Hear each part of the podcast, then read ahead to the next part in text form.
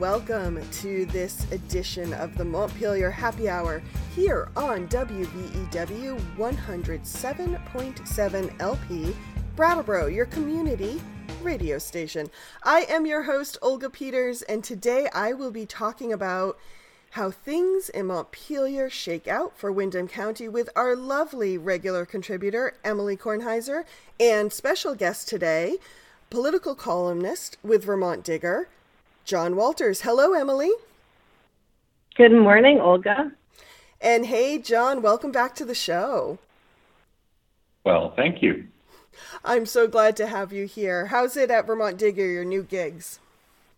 well, I'm a couple weeks in, and so far so good. Well, I uh, we have a very we have a very active uh, state house team, all of whom are way younger than I am. Uh-oh. So I'm sort of the den mother of the group. That's very sweet. that is the elder statesman, or the very elder statesman. Well, I and there have been charming updates coming out every day. Quite appreciate it. Yeah, I, I write a column once a week for for Digger. It comes out early in the week, and then uh, I also contribute to Final Reading, which is a daily email newsletter. Uh, free sign up on the website, um, and uh, we have lots of interest. We have lots of interesting stuff every day. It's a it's a great catch-all for whatever's going on that day in uh, in the state house. Uh, plus, we always have a, a, few little interesting tidbits and sidelights. Um, last night's edition had uh, a couple of paragraphs about uh, State Representative Mari Cordes, who spent uh, about a week during the Christmas break uh, in a, a, refugee camp yeah. on the Mexican border. She's a registered nurse, and she was she has done this before, going to disaster zones and refugee camps to volunteer medical services and and uh, she said it was quite the experience. Well, I have to contest a couple, uh, not contest, but put my um, support behind the final reading because if you haven't signed up for it, listeners, you may want to consider it because it is full of really good information. And with things changing so fast at the legislature as they can some days and some weeks, uh, it's a great way to just kind of keep your, your finger on the pulse. And I have to say, John, as someone who learned the journalism trade not through J school, but through mentorship, I think those uh, little cub reporters are very lucky to have a den mother, such as yourself. I'll tell them you said so. They'll be like, we are not cub reporters.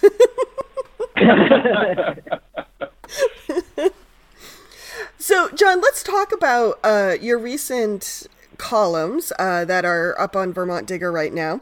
Uh, there's been some breaking of tradition at the State House these recent weeks. Uh, namely, traditionally, folks are not supposed to, in air quotes, um, announce that they're running for office until after the legislative session has ended in the spring. However, we had a whole load of announcements um, for governor, lieutenant governor, and even some Senate seats and some, yes, some Senate seats. So, what do you make of that, John? Uh, well, it is it is unusual, and we are suddenly in a in a uh, situation in the state house where a lot of people are either running for another office or thinking about running for another office. Uh, and that sort of has the dominoes falling and uh, tongues wagging, and it kind of overshadowed the first week of the legislature when we are usually uh, concerned with um, getting things going and talking about issues and stuff. Uh, but uh, it started out actually with uh, with our Cub reporters uh, uncovering the fact that uh, Lieutenant Governor David Zuckerman was going to run for governor, uh, which he ultimately announced uh, several days later. It was really, it was first the um, breaking news, and then there was an announcement about an announcement, and then another announcement about an announcement about an announcement. It was fairly fun. And, and then uh, Senate President Pro Tem Tim Ashe jumped in the following day and said he was going to run for lieutenant governor. Uh, and uh, and then a few days later, State Senator Debbie Ingram followed suit, and there have been others too. Brenda Siegel from uh, from down your way mm-hmm. is running, and um, uh, that the Ashe and Ingram are leaving two open seats in the Chittenden County delegation, and that has sparked something of a land rush among potential candidates for the Democratic nominations, which do not usually come open. Uh, so, and and then in turn, at least one state representative is running for Senate, so his seat will be open. Uh, so it's suddenly political season as well as legislative season uh, in Montpelier. Should that be a concern for voters who are kind of hoping things will get done in, in Montpelier this ses- session? It doesn't feel to me, Olga, as though things aren't getting done. What it does feel like is in a building um, which is sort of built um, to hold a certain level of stagnation. Um, and we can call it tradition or we can call it stagnation, and I think it's both. Um, but surrounded by the velvet and the, you know, portraits of the elder statesmen, and I mean men when I say that, mm-hmm. and um, seniority and slow deliberation, the rush of fresh air um, that this movement of positions has created feels very leavening and lightening. Uh, okay. Yeah, and this, this is something I'm going to touch on in a way next week in my column. I'm already working on it. We have breaking news about the breaking news. Well, this is the, the fact that these openings are we are we are getting into a scenario where if everything happened right, this time next year we would we could have a female governor, a female lieutenant governor, a female speaker, and a female uh, Senate President pro tem. Uh, maybe even your own Becca Balint um, is uh, current Senate Majority Leader. Uh, so there could be four women. There could also be, if there are rumors about various elder uh, senators retiring, maybe. Mm-hmm. Um, this would be a good year to, for a Democratic senator to retire if they're thinking about it, because it's probably going to be a great year for Vermont Democrats uh, with Trump on the ballot. And um, if we had like multiple elder senators leaving, uh, we might well have a rush of new blood in the Senate, and a lot of those will probably be women. Hmm. Uh, thanks to um, you know Emerge Vermont, which trains uh, women candidates. I think you're a graduate, mm-hmm. Emily. Yeah. yeah. Uh, and um, so the Senate could be very different next year, and and could uh, achieve kind of a level of gender balance that the House has already achieved. Wow. So there's a lot there's a lot that could happen, and some glass ceilings that could be shattered. Mm-hmm. Right, because just as a reminder to folks who may not know this, we have had in Vermont one female governor, but I don't think we've ever had uh, the full leadership team all be female, have we?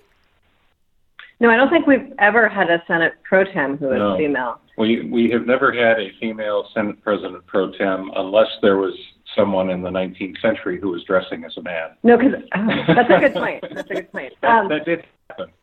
I know. I know that um, when Senator Balint, as Majority Leader, um, presided over the Senate chamber last year, um, because the Majority Leader stands in for the pro tem, who stands in for the Lieutenant Governor sometimes. That was the first time a woman had been And held the sacred gavel. had held the sacred gavel. Yeah. Wow. now, it's got, now it's got cooties on the handle. So, um, this is exciting. I'm so glad you pointed all that out to us, John. Um, so, Emily, I'm go- I'm going to put you on the spot as Yes, a Olga. woman in the. I know that's that's what I love about you. You you're that the spot doesn't scare you. Um, My favorite. you know, as a woman serving in the in the legislature, um, do you feel, um, for lack of a better term, that the state house is ready for this type of change, or are there other things that still need to happen? Um, for those glass ce- ceilings to not only be broken but not turn into glass cliffs. Ooh, Uh-huh. nice one. Um, Why, thank you. So, I mean, I think it's certainly possible, and I don't think it would necessarily be a glass cliff. Um, that sort of end of the day roundup that John was talking about earlier. Um, one of the first days of the session, there was a little piece about the chairs in my um, committee room. I mean the actual physical chairs, not the person serving as chair, and how we got new chairs and my feet were finally touching the ground, and that was very exciting for me. Um, and so, in some ways, the building is not, you know, ready for women even physically hmm. um, or smaller people. And then at the same end, you know, there's still a lot of just sort of casual sexism that happens. Um, you know, we tend to, in my committee, we've been having a very long debate about storage units um, and the regulations around storage units. And we're always defaulting to male pronouns when we talk about storage unit owners. Hmm. Um, hmm. And we had the associated contractors in yesterday, and they were talking about the workforce shortage, and you know, all kinds of there's all kinds of casual sexism that happens. That certainly, um, especially as a younger woman, I very regularly regularly don't see myself in conversations or in data that's presented. But I don't. I think certainly um, most committee leadership in this building and um, the power in committee leadership, I think, has been held by women for quite a long time. And so the really work that gets done has been has been done by women. And so I think people are accustomed to that. I'm sure that there will be lots of you know, casual sexism in the race and lots of microaggressions and all of that kind of thing. Um, you know, we're certainly seeing that playing itself out on the national scale right now. Mm-hmm. We we could also uh, talk about bathroom equity for a moment because oh. uh, you know women women do need more time and space than men do, and uh, the men have a substantial edge on total bathroom space because of the Marble Palace, which is a thing in the basement that's it's the it's a glass floor. Uh, it is. I, I imagine it used to be the only bathroom back in the 19th century when everybody was male in this building. Uh, it is a grand, uh, opulent. Uh, they call it the Marble Palace. It's a big men's bathroom, wow. but it's got the old fixtures and marble surfaces and all this stuff. And uh, some of the male legislators prefer to use that bathroom than the ones in the main traffic areas. Uh, and it's it just sits there. It exists, and um, it's kind of a thumb in the eye toward gender equity. Um, and there's actually talk about how to use the state house space better, and probably the Marble Palace will not be touched because it's it is off in the basement, and there is no easy way to provide uh, accessibility mm-hmm. for for people with disabilities. So they're probably not going to touch it, but but it is this weird little appendix of of male privilege, uh, which otherwise has at least been tempered in the rest of the building. And I have never been in the Marble Palace. We did joke about recording in there today. Just you know, it's early enough that probably no one would interrupt us. We were looking for a quiet space in the building. But John pointed out that the acoustics in a marble palace would be terrible. So we decided yeah, that, not to. That was um, going through my head. we did actually, just last year, um, finally got a lactation space in the building. There was never one before, and half of the infirmary has been converted to a lactation space, which is sort of a closet in the basement, essentially. Yeah, and it's and it's not well marked. So unless you know it's there, unless you ask for a lactation space, you're probably not going to come across it. It has not been added to the map of the building. Huh. We don't speak of such things. No. um, so yes, it's all possible. I don't think it'll be a glass cliff, but certainly still more difficult for women to get by in the building than men. Yeah. Thank you. But if we do get women on the on the next pedestal, say a female lieutenant governor, for instance, um, then uh, then that sets them on sort of the, the inside track for a potential congressional nomination, which is you know the important thing. Holding one of those lesser statewide offices is the best way to advance yourself to the next level. Mm-hmm. And sometime, at least one of our you know very senior congressional delegation is going to retire, and there'll be an opening. And and Vermont is the only state that has never sent a woman to Washington to Congress. And uh, there, there's a lot of feeling, especially in Democratic Party circles, that that is way, way overdue and downright embarrassing, really.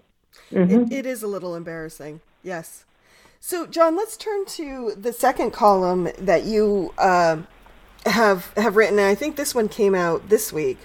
Um, again, talking about how um, we still have a little ways to go, and this this column actually focused on pro tem Tim Ashe um, and and dynamics uh, between him and some of his colleagues, his female colleagues.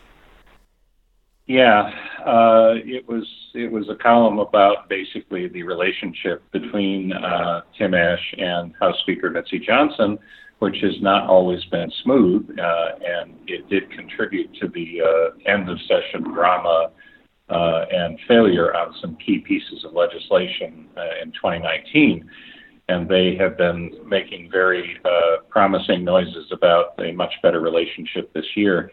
Um, and one of the things that I wrote in my column, uh, and I got in a little trouble for this, which I don't mind, uh, is that uh, Ashe has a reputation that's pretty well known and widespread. I had heard about it for a long time and had never managed to get enough get enough uh, information to report it.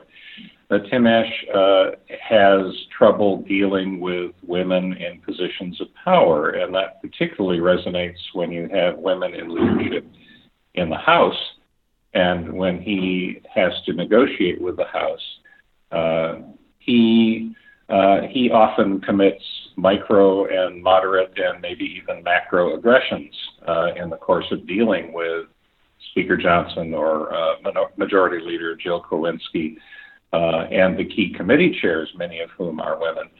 Uh, and uh, that has been pretty much an open secret around the legislature. And now that Tim Ashe is running for lieutenant governor and presumably has an eye on higher office, um, I I thought it was past time to bring this out in the open. Um, I think it's something that that people have to be concerned about. He did not like it at all. He complained to my bosses uh, which I didn't appreciate. But um, that's you know that's his business. But what he really needs to do is take it seriously and listen to women and and you know improve things because if he wants to have a political career in Vermont, he's going to need to attract the support of, of female Democrats.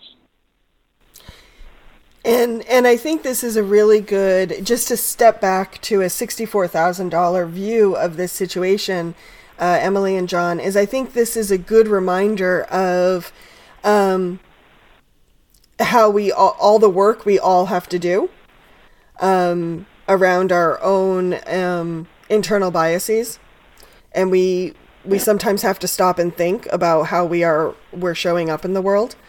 Um, so I just want to. It's it's easy to focus just on Tim Ashe. Uh, and the work he has to do, but we I just want to put out a reminder that we all have work to do on on these. And it's actually, uh, I agree with you, Olga. And it's interesting in this building um, where things are always moving at a very fast pace, often un- unnecessarily. But um, I think we're all a little sort of high from the speed and drama sometimes. And there's a very high tension level and a very high and that sort of bounces off of other people. And i don't mean to get too woo woo about it but the level of sort of you know power grabbing and um, privacy and secrecy and all of that sort of we bounce off of each other's energy around that. And everything becomes so heightened that it's very very difficult to be even close to your best self. Um, so what some of us how some of us might behave out in the regular world when we're able to really like check in with our intentions um, i think it's often quite different from how we show up in this building, given sort of the constant heightening of emotions here. I'm going to mention something that's tangential but related, and that is I, I saw uh, I saw a quote from uh, Xusana Davis, mm-hmm. who is the state's new I don't know her title, but it's racial equity.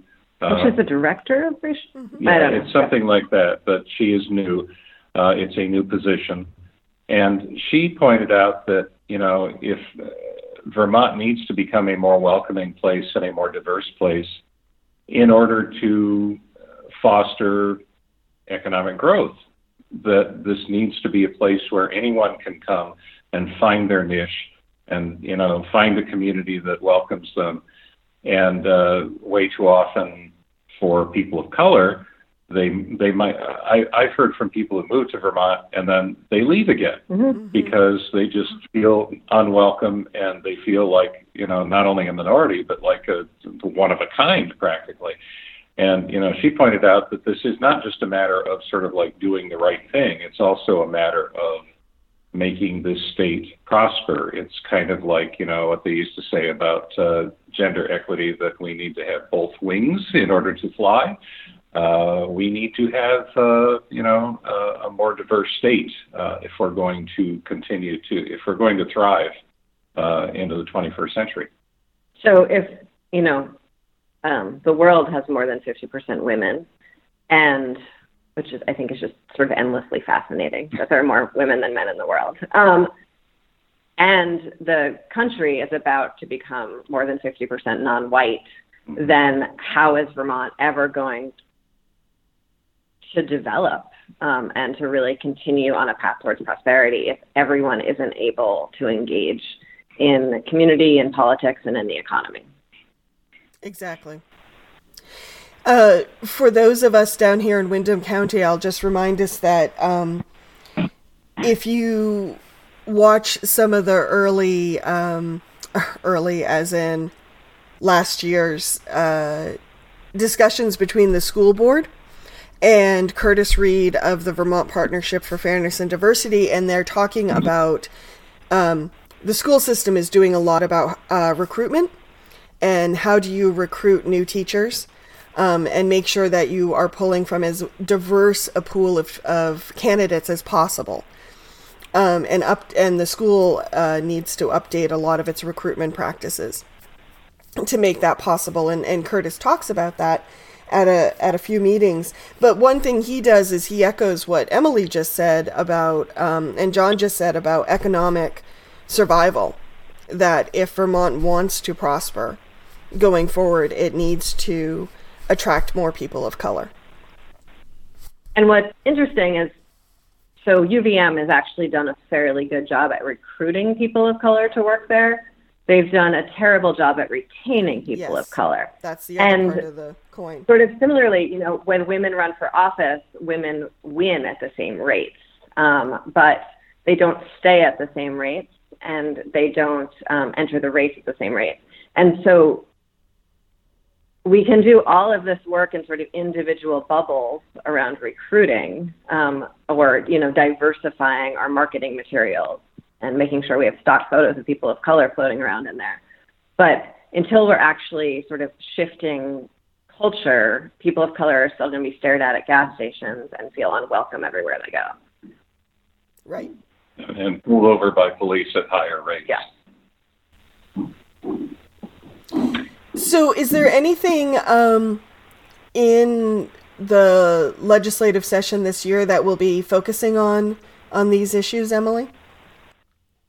Um, yeah, there are a few things. Before I answer that question, I'd love to just sort of loop back to the lieutenant governor's race for just a second. Sure. Because I think it's really important to name explicitly um, something that John said about um, how people, be, you know, go into the lieutenant governor's seats in order to move to higher office the lieutenant governor's position is has absolutely no power at all.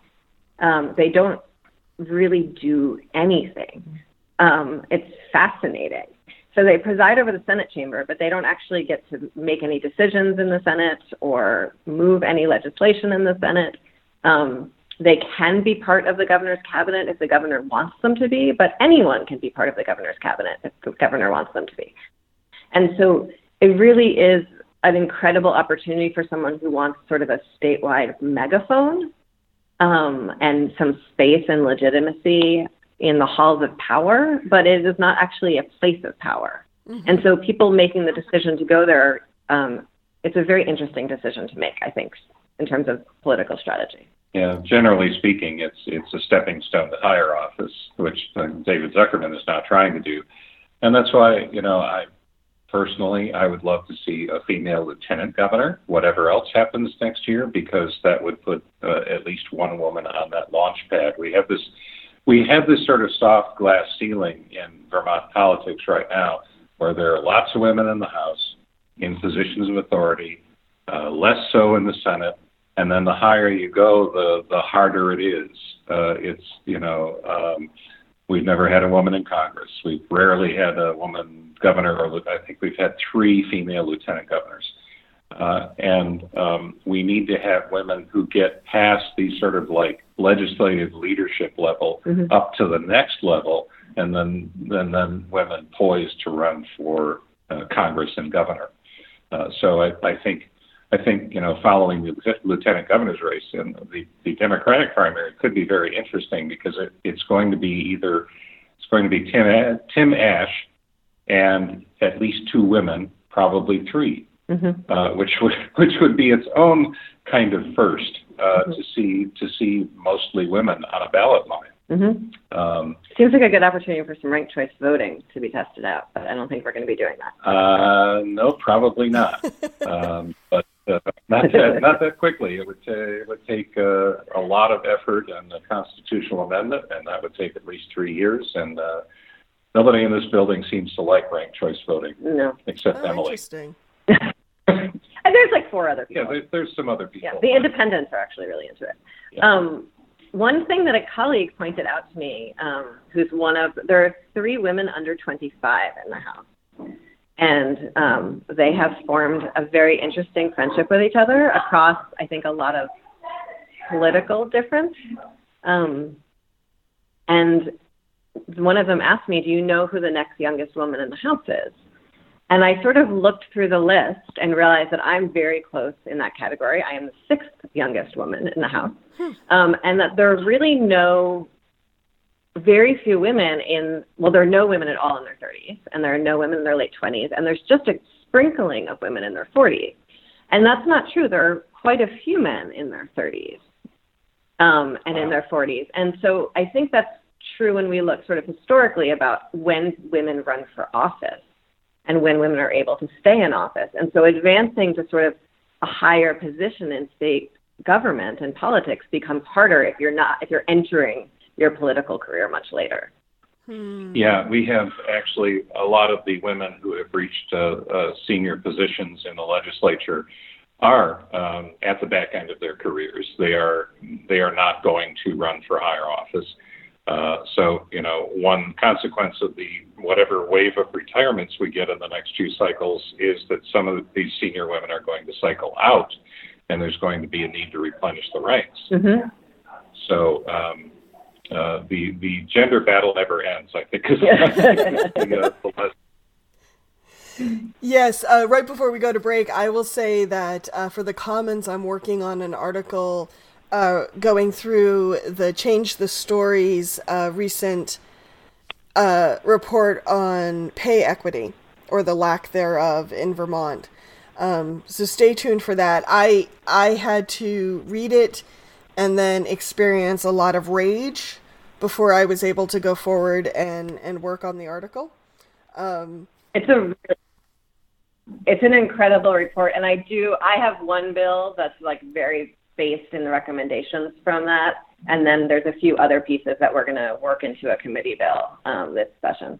That's that's probably something that, that also hampers women's political careers is the necessity to work through that rage before before you actually sit down and try to accomplish something, especially if you're working with a bunch of men mm-hmm. on legislation uh, who may or may not treat uh, treat your your concerns uh, with uh, with the proper level of uh, of respect. Mm-hmm. Good point, John. No, actually, that's a really good point. Yesterday in committee, um, when someone said something that was clearly, you know, the next step was for someone to ask about gender parity. Um, a witness said something that led to sort of clearly the next step was a question about gender parity. My one of my colleagues kicked me under the table, knowing that I was going to be the person who asked the question. And it occurs to me just now, it didn't occur to me until this moment, John, that if he could see that opening, he could have been the person who asked the question. Yeah. Uh-huh. Why not? Okay, take yeah. take note of all that, listeners. The next time you're in a meeting, um, remember you could be the one to speak up. Hey, we have to go to break. If you are just tuning in, this is the Montpelier Happy Hour with your host, my, me, Olga Peters, and my guest, Representative Emily Kornheiser, and columnist John Walters. We're going to go to a quick break and hear from some of our underwriters and then return in a moment, so stay tuned.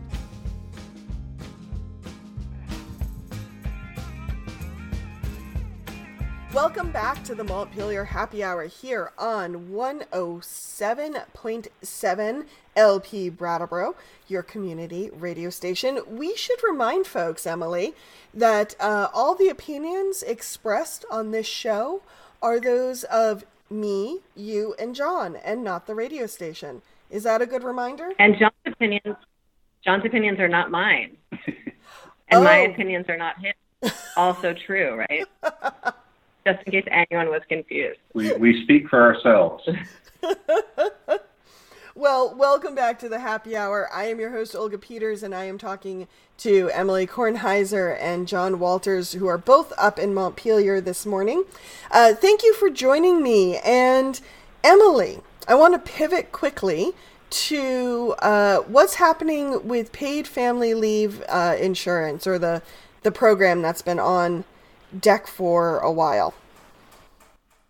So I like to call it, or I used to like to call it, universal family medical leave, but I'm not sure that's quite the appropriate term for it anymore. So, hmm. um, where to start? Let's see. So we ended last year um, at a stalemate. A version had passed the House and a version had passed the Senate, but we were not able to find a compromise between those two versions that both parties could accept. And that happened through sort of tossing amendments back and forth across the building. And at some point, that stops working. And um, the session ended quite abruptly, really just with five minutes warning, um, when it was decided by the powers that be that a decision could not be made. And so over the summer, I have to assume that many conversations took place to try to move us towards a compromise. And then here we are back. And I think on about the second day of the session, correct me if I'm wrong, a conference committee was appointed, or a committee of conference, I think is actually the official term for it. Yes. Three members of the House, three members of the Senate to hash out differences between the two chambers on a, on a piece of legislation. Hmm. Thank you for that, John. And, and uh, well, a lot of work had been done last year to get close to an agreement. Uh, basically, in broad strokes, the House was interested in a more robust family leave program. The Senate wanted something more modest that didn't cost as much. Um, they got close to an agreement, didn't make it across the finish line. Uh, leadership agreed to basically restart this year at the point where they'd left off. Instead of reopening the whole thing, they would take what they had almost agreed to and use that as the foundation for a bill. And uh, this week, the uh, the conference committee has met. Uh, a little bit of turbulence, but they do seem to be working toward a, a paid family leave bill. And uh, the question among some, particularly on the left in the legislature, is is it strong enough? Hmm. Uh, it has been it has been watered down, uh, uh, and Emily can speak to the details better than I can. Uh, but uh, it has been watered down, and basically, you know, the the the dilemma, as is often the case in the legislature, is, you know, do we accept a compromise or we, or do we go for something better? And so, one of the interesting things about a committee of conference is that when a bill is voted out of a committee of conference, which this was on Wednesday, Thursday, what day think, is it today? Wednesday night. Well, it was Wednesday night, late right. night. Okay. Um, it was voted out of the committee of conference when that happens and it comes to the floor, it can only be voted up or down. It can't be amended. Oh, interesting. And so it's an interesting, um, it's a little bit of inside baseball, but it's an interesting move to avoid too much drama on the floor. Because often a very controversial bill will have an endless parade of amendments in both directions to both sort of strengthen and weaken it or tweak it. And so this provides no opening for folks who might try to use that tactic and that might include people on the right who don't want family leave at all, and it might include people on the left who want a more robust program. Right. So, getting into the details a little bit, um, last year, the versions that were floating around back and forth, um, the bill that basically came to the committee of conference as we started up the year had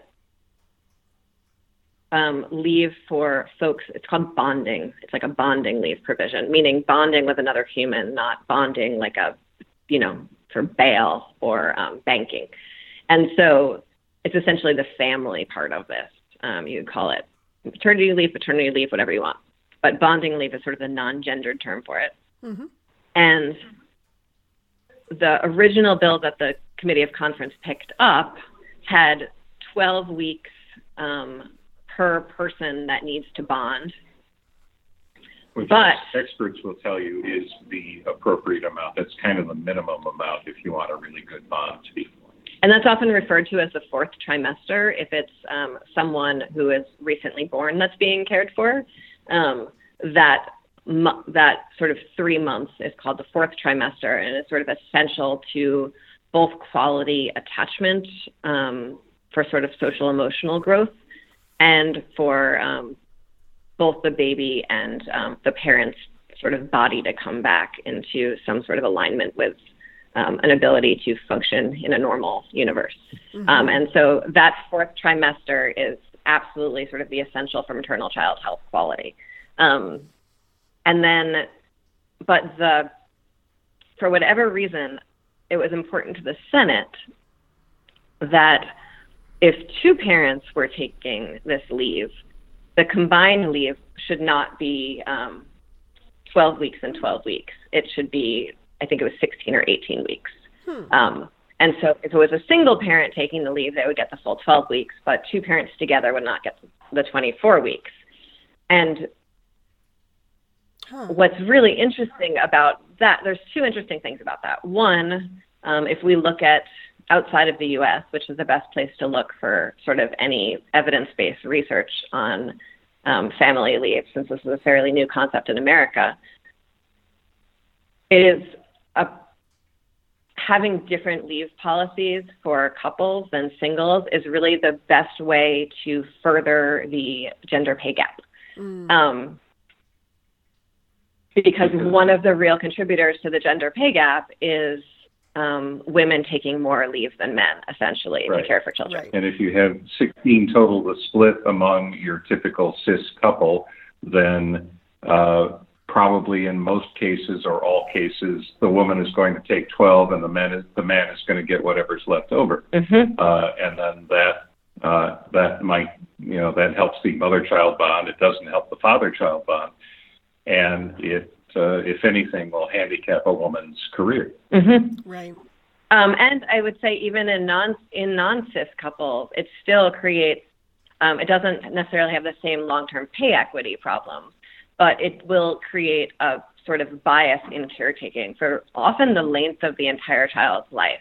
Um, those first months is really when couples build a pattern for caretaking. Good point.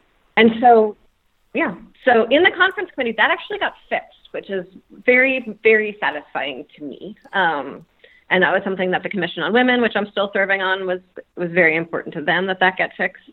Um, and interestingly, it didn't actually cost anything to fix it, um, and I'm not sure why. Hmm. Um, but all of the projections that were done on the issue um, was that sort of fixing the issue would cost the larger program nothing or just be sort of a statistical um, small enough that it was not statistically significant in the projections. So that's exciting. So that was fixed in conference committee. Um, and then other pieces of this are um, a temporary disability insurance. Um, and that's kind of the sticking point with uh, progressive capital and small p mm-hmm. lawmakers at this point. One of one of two other one sticking two, points. Right. Yeah. Um, do you want to tell about that a little bit? Um, well, basically, uh, as I understand it, correct me if I'm wrong, Emily, uh, the House wants would prefer to have the disability insurance portion of this be a statewide mandated plan. Uh, the Senate, uh, in order to, in an effort to keep costs down, I guess, uh, wants wants the disability portion of it only to be a voluntary thing, where you would have to sign up for it and pay a little extra uh, in order to be covered for disability leave. Uh, and um, that creates questions about whether the disability portion of the program would actually be uh, uh, financially possible. Mm-hmm. Uh, and it does create, you know, issues where, you know, if, if someone needs a disability leave, uh, they ought to be able to get it. You know, and, and I think that's especially true in a lot of uh, low-paying jobs, a lot of blue-collar jobs, where the physical stresses are greater. Um, and you know, I've uh, I, I've talked to you know sort of like professional working men and women who's you know have physical problems mm-hmm. uh, because they have been working with their bodies for for decades. Mm-hmm. Uh, so this is an important thing to have available to people. Um, and you know the concern is, will the disability portion of this work without it being a statewide mandate? Which is kind of the, the argument for the whole paid leave program is it needs to be a statewide program for everyone because that's the way the finances uh, work out. That's the way you essentially sort of balance the risk pool is the, one of the ways it's talked about. And so the there's the family leave portion of it that's about caring for someone else in your family, whether that is a parent or a child or um, any kind of loved one. An adopted child. An adopted child. Yeah.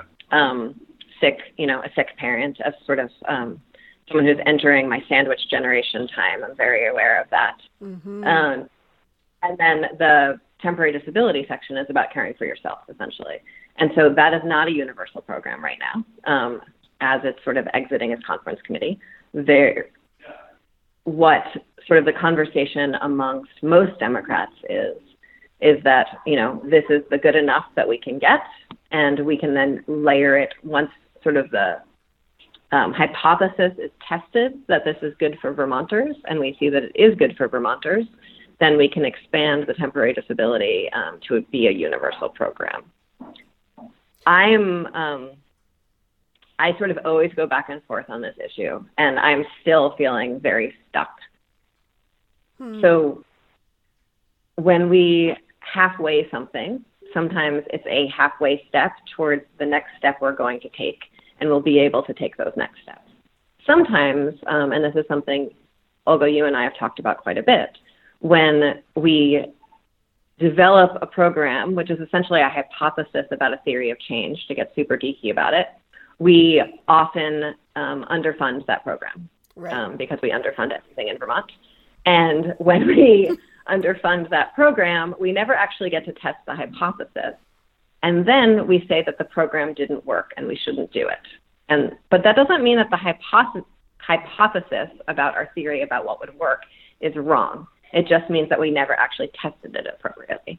And so I'm scared that the temporary disability insurance, um, being a non universal program that is both not sort of balancing the risk pool appropriately and that a lot of people who need it won't actually access because I mean I don't pay into my retirement fund at all at work because I don't want another you know dollar being taken out of my paycheck. And I am not the only person that's making decisions like that. Mm-hmm. So I'm worried that um, we'll never actually know if it will work or not, and so we won't ever be able to sort of test out what the next step of universal coverage will look like. And, and your dilemma is going to be when this bill reaches the floor, as you said earlier, mm-hmm. it can't be amended. Mm-hmm. So you're going to have to decide whether a, a halfway program is halfway to good or if a halfway program is maybe destined to fail, mm-hmm. and you'd be better off voting no and trying again next year. Mm-hmm. Uh, and that is a, going to be a tough choice for, for a lot of you know liberal and progressive lawmakers um, you know, the Democratic leadership is trying really hard to say, look, stay with us on this. This is an important bill. It's important that we hang together. If the governor vetoes it, we're going to need you for a veto override vote. Mm-hmm. But you know, a lot of lawmakers like Emily are, are honestly conflicted on, on the merits of the bill. This isn't a political calculation. It's what is really the best thing for Vermonters. Mm-hmm. And what I know is that this is the best thing for Vermonters tomorrow, that there will be people whose lives will be made better from this bill. I mean, not tomorrow, but say like a year from now, because um, things take a little while to implement. And so it's really thinking about sort of what is the calculus about what's best for people in the immediate term versus what might be best for people long term. And that's an interesting it's an interesting conundrum, and it's really sort of essential to the policymaking process. The other piece um, that I'm really concerned about philosophically, and I think a lot of other small p progressives and um, official progressives are concerned about, is that it's a privately administered program, not a publicly administered program. Hmm. And certain guardrails were added to it, um, or bumpers. Everyone's using their own special ridiculous metaphor for it uh, to make sure that it's being um, it's sort of a regulated privately administered program, but it's still a privately administered program, um, which you know could be placed somewhere that um, could be contracted with someone who has a profit motive in mind, um, or someone who is managing it in a way that's not necessarily the state manage it. We've talked, you know, when we talked to Drew Resli um, at the Agency of Human Services, we went really deep this fall about what government accountability looks like when we're contracting services versus when we're delivering them ourselves and the challenges inherent in that. And so that's another concern I have that I don't think um, there's really any opportunity for movement for in this building right now. So Emily, yeah. the argument the argument I guess is that uh, that a private uh, operator can be more efficient than a government uh, program, um, but that is sometimes not the case. Uh, often. often it's not the case because they're siphoning off administrative costs and and profit. Uh, and whatever efficiencies they might have over a government-run program uh, are are wasted away in in the private sector uh, profit motive and and the administrative cost, uh, and so it it doesn't really work. it doesn't work as well as just having it be part of the government. The other um, case for having this be privately administered is that it also takes the risk off of state government, the financial risk. Um, and especially in a situation where we're already talking about sort of the risk pool not being broad enough because it's a voluntary program. Um, there's a lot of people in state government who are much more comfortable with that risk sort of staying staying outside of the state coffers. Um, Emily, I just want a little clarification on that. So, I I thought that the um, let's, for lack of a better term, the the family portion of this bill was going to be um, mandatory, and the the part that dealt with disability insurance was voluntary. But you just made it sound like the whole thing would be voluntary. Oh no, no, I'm sorry, I didn't mean to do that. So the part that is about family is universal. Okay. And the part that is about caring for the one caring for oneself with the temporary disability piece, that is voluntary. But, okay, but, but both privately administered. The whole thing would be privately administered. Gotcha. Yeah. Okay, thank you. Thank you for that there's, clarification. There's also, not, not to inject politics into a political debate, but uh, there's also a political argument, um, which, you know, those of us who are more cynical and less principled might, might point to, which is is it better to fashion a bill, and this was the legislators' approach last year on a number of uh, issues, is it better to fashion a bill that you might be able to get the governor to sign? Or is it better to put out the best bill you can you can create, and if the governor vetoes it, then you campaign against him and you say, look, if we had a different governor, we'd be able to do a really strong family leave program. That's the political argument. Is you know, do you try to compromise and it, it seems like in either case, the governor's probably going to veto it anyway. Mm-hmm. Um, so you know, there's there's an argument to be made uh, just to just to draw a bright line between the Democrats and the governor by passing the kinds of bills that you would like to see, even if you're sure the governor's going to veto them, and you probably can't override the vetoes. Uh, but you know that's talking politics and not like principle and actually doing things for Vermonters. Well, I would say again it gets into the short term versus long term. So right. drawing a bright line with the governor um, and really differentiating sort of where our val- values as Democrats are um, and progressives towards the idea that we would get then have a greater chance of getting a new governor who would be more aligned might be best for Vermonters in the long term. Right. But passing something today might be best for Vermonters in the short term. And so if we're being idealistic about politics, which is hard to do some days, but it's early in the session, and so I'm going to give it a try. Um, I think that's sort of that same calculus that we're wrestling with. And that's the kind of thing that you would think, and, and we were talking in the first half of the show about, you know, the, the wave of political announcements and people running for other offices uh, and how that would affect the legislature. Uh, you would think that these political considerations would overwhelm the policy considerations, but by and large, they really don't. They don't Uh, to. people people do act on what they think is in the best interest of Vermonters, and you would have a very different interpretation of that, Emily, than a Republican from you know the kingdom might. Mhm. But uh, Or even a Democrat from the kingdom, Well, right, to be perfectly honest. that's right. Yeah. Um, but uh, but people do, by and large, um, you know, act in the in, out of what they honestly feel is the best interest of Vermonters. And so, what really interests me about this, Olga, for how this is going to shake out for Windham County, Yes. to use our tagline casually, um, is how whatever decision I make on this vote will play out with advocates and how that's communicated to my constituents and to sort of the broader Brattleboro community. And so, you know, often in Brattleboro, we're balancing the far left and the middle left. and then there's sort of the third group of people, which is actually the majority of my constituents, but the minority of the people I hear from, which is our people whose just like lives will benefit from a family medical leave insurance. And um, the nuance of that decision making is totally uninteresting to them. Mm-hmm. Yeah. And so I to really help folks who are sort of strong advocates in the community understand what sort of good intentions on my part looks like, um, which I think might be painted as sort of kowtowing to like big Dem, you know, interests and sort of a, you know, Hillary Clinton versus Bernie Sanders Right. um, differentiation of the left. And and the legislature has often seen, been seen as sort of a, a uh, complicit in keeping the status quo Mhm. from the far left point of view, um, because the business of this building is pretty much compromise. Uh, it's it's crafting things that are acceptable to a, a broad swath of people, and uh, so purity is in short supply around here.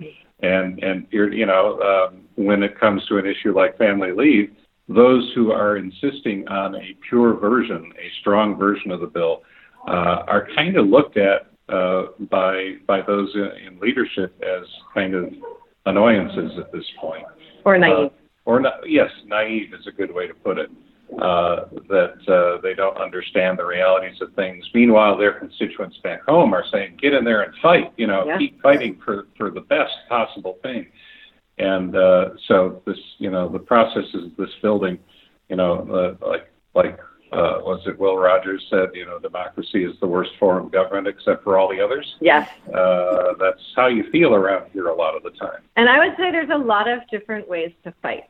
Um, and so even though AOC is like absolutely my hero and dream, and I watch a little Instagram video about her every night for inspiration, um, and really wish I looked that good in red lipstick, I, um, the style of um, grandstanding that makes sense in Washington really doesn't make any sense here Right. um, it's not an effective way of getting things done. And so that's sort of disappointing to um, the spirit inside of me that's sort of like the stand up and grandstand fighter Mhm. and um, really brings out sort of the slow, meticulous um, fight in me, which is less um, sexy and I think a lot less easy to communicate Yes. to constituents because righteousness is really what sells right now in America. Yep.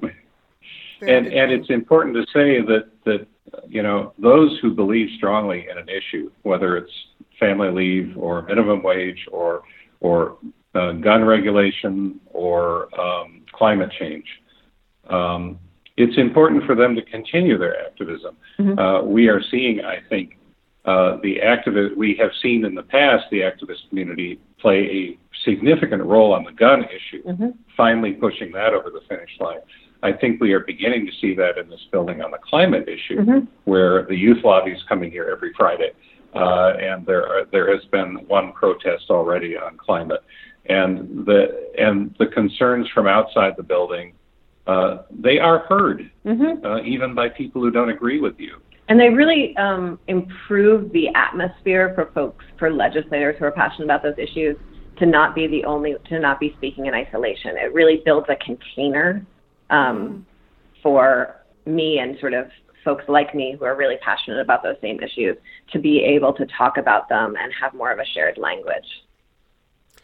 So keep Wonderful. up keep up the fight. well, on that note, we are just about out of time, um, Emily and John. Uh, before we go to our quintessential cocktail of the week, I just want to check in with both of you. Is there anything for next week that will be on your radars that you're just kind of keeping an eye on? Well, uh, both the paid family leave and minimum wage are on the fast track, and each will probably be on the floor uh, in their respective uh, branches. Uh, so th- those will be up for votes uh, next week, probably. Mm-hmm. Okay. Wow. It's you know I have to admit, paid family leave and um, minimum wage uh, John and I have joked about this in the past. I think around Act 46 that they go on so long. You're like, wait a minute, didn't we vote on that already? Didn't we? did, isn't that done? Um, so to hear mm-hmm. that it will finally come to a vote, um, and it may be the final vote, maybe, maybe not, uh, is kind of exciting. The other thing that's going to happen next week, I think, and I could be wrong, but because our deadline for turning in all of our bills was um, this the middle of this week, I believe that by the end of next week, all of the bills will be released to committees. And so we'll have a sense of sort of what the landscape of some of the smaller details of the session will look like. Ah, okay. Thank you, Emily. That yeah. is good to know. So, Emily, do you have a cocktail uh, for us this week?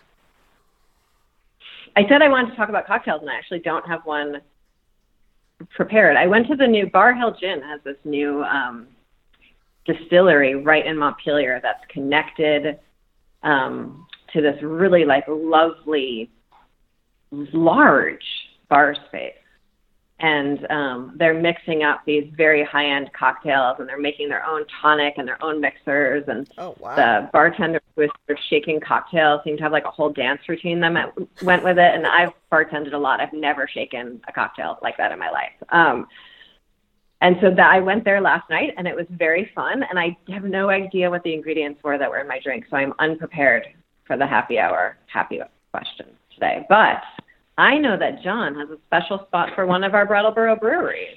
That's right. Uh, we uh, in our house are not uh, are not big on the mixed drinks, the cocktails. Sorry about that. Uh, we are we are mostly beer drinkers, and uh, but uh, almost exclusively microbrewers from Vermont and nearby.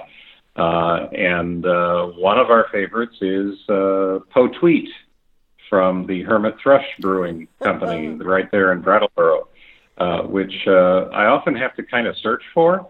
Uh, Hermit Thrush does have a presence on, on the local shelves, but uh, not always a large one because they specialize in sour beers, and that's something that some people haven't grown accustomed to yet.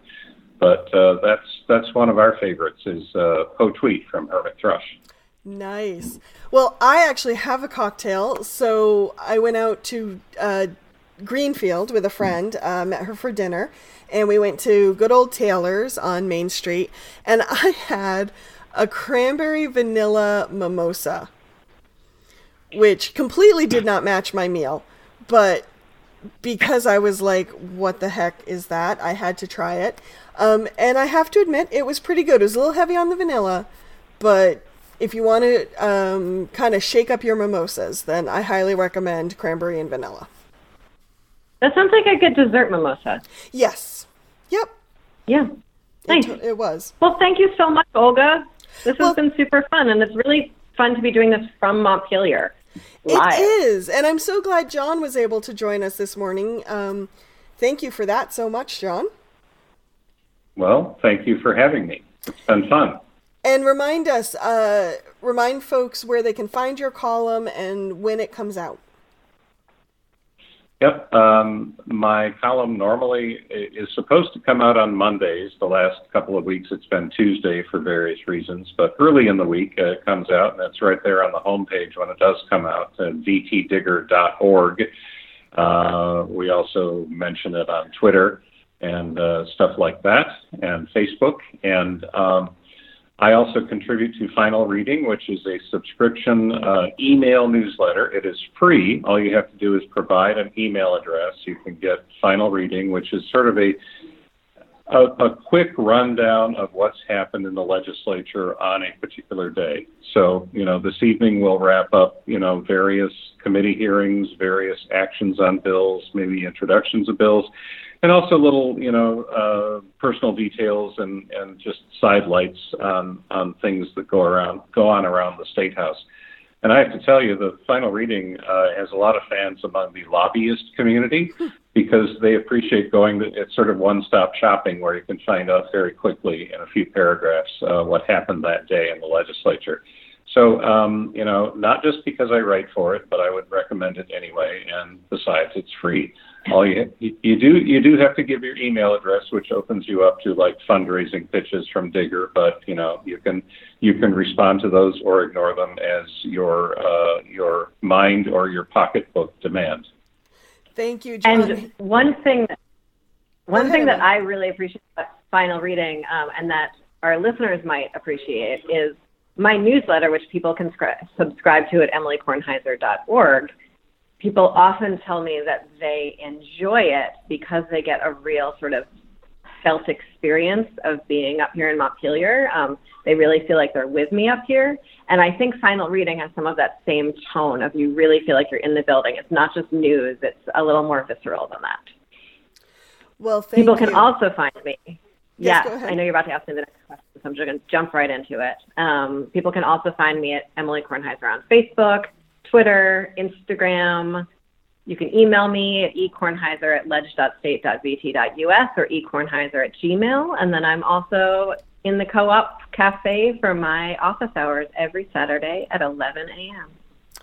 Well, wonderful. We are out of time here at the happy hour, so I'm going to sign us off, but you can hear us uh, every Friday at 2 on WVEW 107.7 LP or on our Vermontitude SoundCloud page or, or Facebook page. Hey, everyone, have a wonderful week and thank you, John. Thank you, Emily. Thank, thank you, you, Olga.